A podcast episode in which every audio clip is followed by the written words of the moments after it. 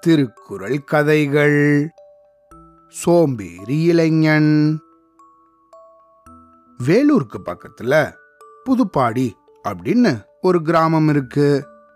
ரொம்ப வருஷத்துக்கு முன்னாடி இந்த கிராமத்துல ராஜா அப்படின்னு ஒரு இளைஞன் இருந்தான். அவனுக்கு உழைக்காம சாப்பிட்றதுன்னா ரொம்ப பிடிக்கும். ஒரு நாள் இந்த ராஜா தன்னோட ஊர்லேருந்து பக்கத்தில் புதுப்பாடி அப்படிங்கிற இன்னொரு கிராமத்துக்கு போனான் அப்படி போகும்போது வழியில் ஒரு காய்கறி தோட்டத்தை பார்த்தான். இவனுக்கோ ரொம்ப பசியா இருக்கவே அங்க இருந்த ஒரு வெள்ளரிக்காய பறிக்க நினைச்சான். அப்படி பறிக்கிறதுக்காக அந்த தோட்டத்துக்குள்ள போனான். அப்படி போகும்போது அங்க வந்த தோட்டக்காரன் இந்த ராஜாவை விரட்டி ஐ எதுக்குடா என் தோட்டத்துக்குள்ள வர? அப்படின்னு விரட்டி விட்டுட்டாங்க. இந்த தோட்டக்காரரு தன்னை எங்க அடிக்க போறாரோ அப்படின்னு நினைச்சு பயந்து இந்த ராஜா அங்கிருந்து தப்பிச்சு பக்கத்துல இருந்த ஒரு காட்டுக்குள்ள ஓடி போயிட்டான். அப்படி ஓடி போனவனும் காட்டுக்குள்ள ரொம்ப தூரக்க போயிட்டான். கொஞ்ச நேரம் கழிச்சுதான் அடடா இவ்வளவு நேரம் ஓடி இப்படி காட்டோட நடுவுல வந்து மாட்டிக்கிட்டோமே இப்ப நம்ம எப்படி வீட்டுக்கு போறது அப்படின்னு யோசிச்சுட்டே நடக்க ஆரம்பிச்சான்.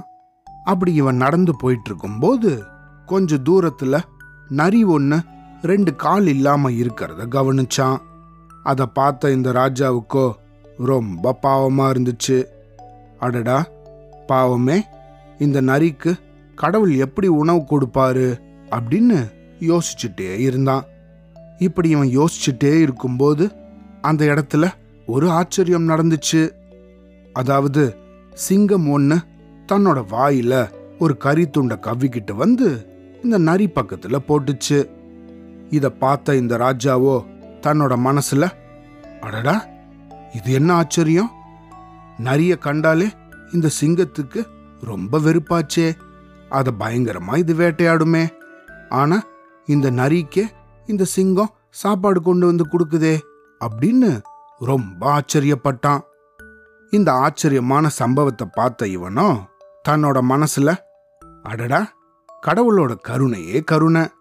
இப்படி எல்லா உயிருக்கும் உணவு கொடுக்கிற கடவுள் நமக்கும் உணவு கொடுக்க ஏதாவது பண்ணுவாரு அப்படின்னு தன் மனசுல நினச்சிட்டு தொடர்ந்து நடக்க ஆரம்பிச்சான்.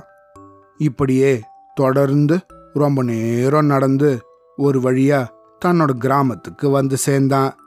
அங்க வந்தவனும் நேர தன்னோட நண்பனான கிறிஸ் ஆட்லரோட வீட்டுக்கு போனான்.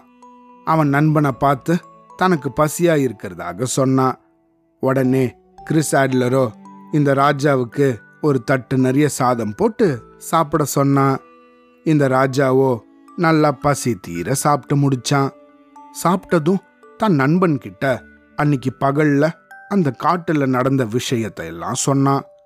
அந்த கதையெல்லாம் கேட்ட இந்த கிறிஸ் ஆட்லரோ ராஜா கிட்ட இங்க பாரு ராஜா இந்த உலகத்துல கடவுள் ஒவ்வொருத்தருக்கும் உணவு கொடுக்கறதுக்காக ஒவ்வொருத்தரை நியமிக்கிறாரு. அப்படி அந்த நரிக்கு நியமிக்கப்பட்டது தான் நீ பார்த்த சிங்கம். நீயோ ரெண்டு கால்களும் இல்லாத நீ பார்த்த அந்த நரிய போல இருக்கணும்னு விரும்புற. ஆனா இனிமேல் நீனு அந்த நரிக்கு உணவு கொடுத்த சிங்கம் போல நடந்துக்க முயற்சி பண்ணணும். அப்படின்னு சொன்னான் தன் நண்பன் கிறிஸ் ஆட்லர் சொன்ன இந்த அறிவுரையை கேட்ட ராஜாவோ தன்னோட சோம்பேறித்தனத்தால இது வரைக்கும் அவனுக்கு ஏற்பட்ட அவமானத்தை எல்லாம் நினைச்சு பார்த்தான். அப்படி இவன் நினைச்சிட்டு இருக்கும்போதே கிறிஸ் ஆட்லர் திரும்பவும் ராஜா கிட்ட இந்த பாரு ராஜா நான் உன்னோட மனசு வருத்தப்படணும் அப்படிங்கிறதுக்காக எதையும் சொல்லலை.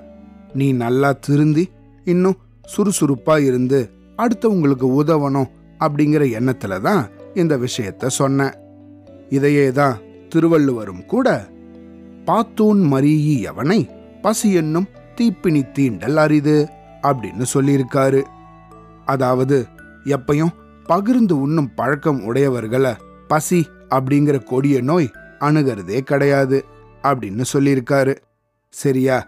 அப்படின்னு சொல்லிட்டு தன் நண்பனான ராஜா கிட்ட இந்த பாரு ராஜா இனிமேல் நீனு இப்ப வரைக்கும் இருந்தது போல அடுத்தவங்களை நம்பி இல்லாம நீ அடுத்தவங்களுக்கு உதவுற நிலைமைக்கு வரணும். சரியா?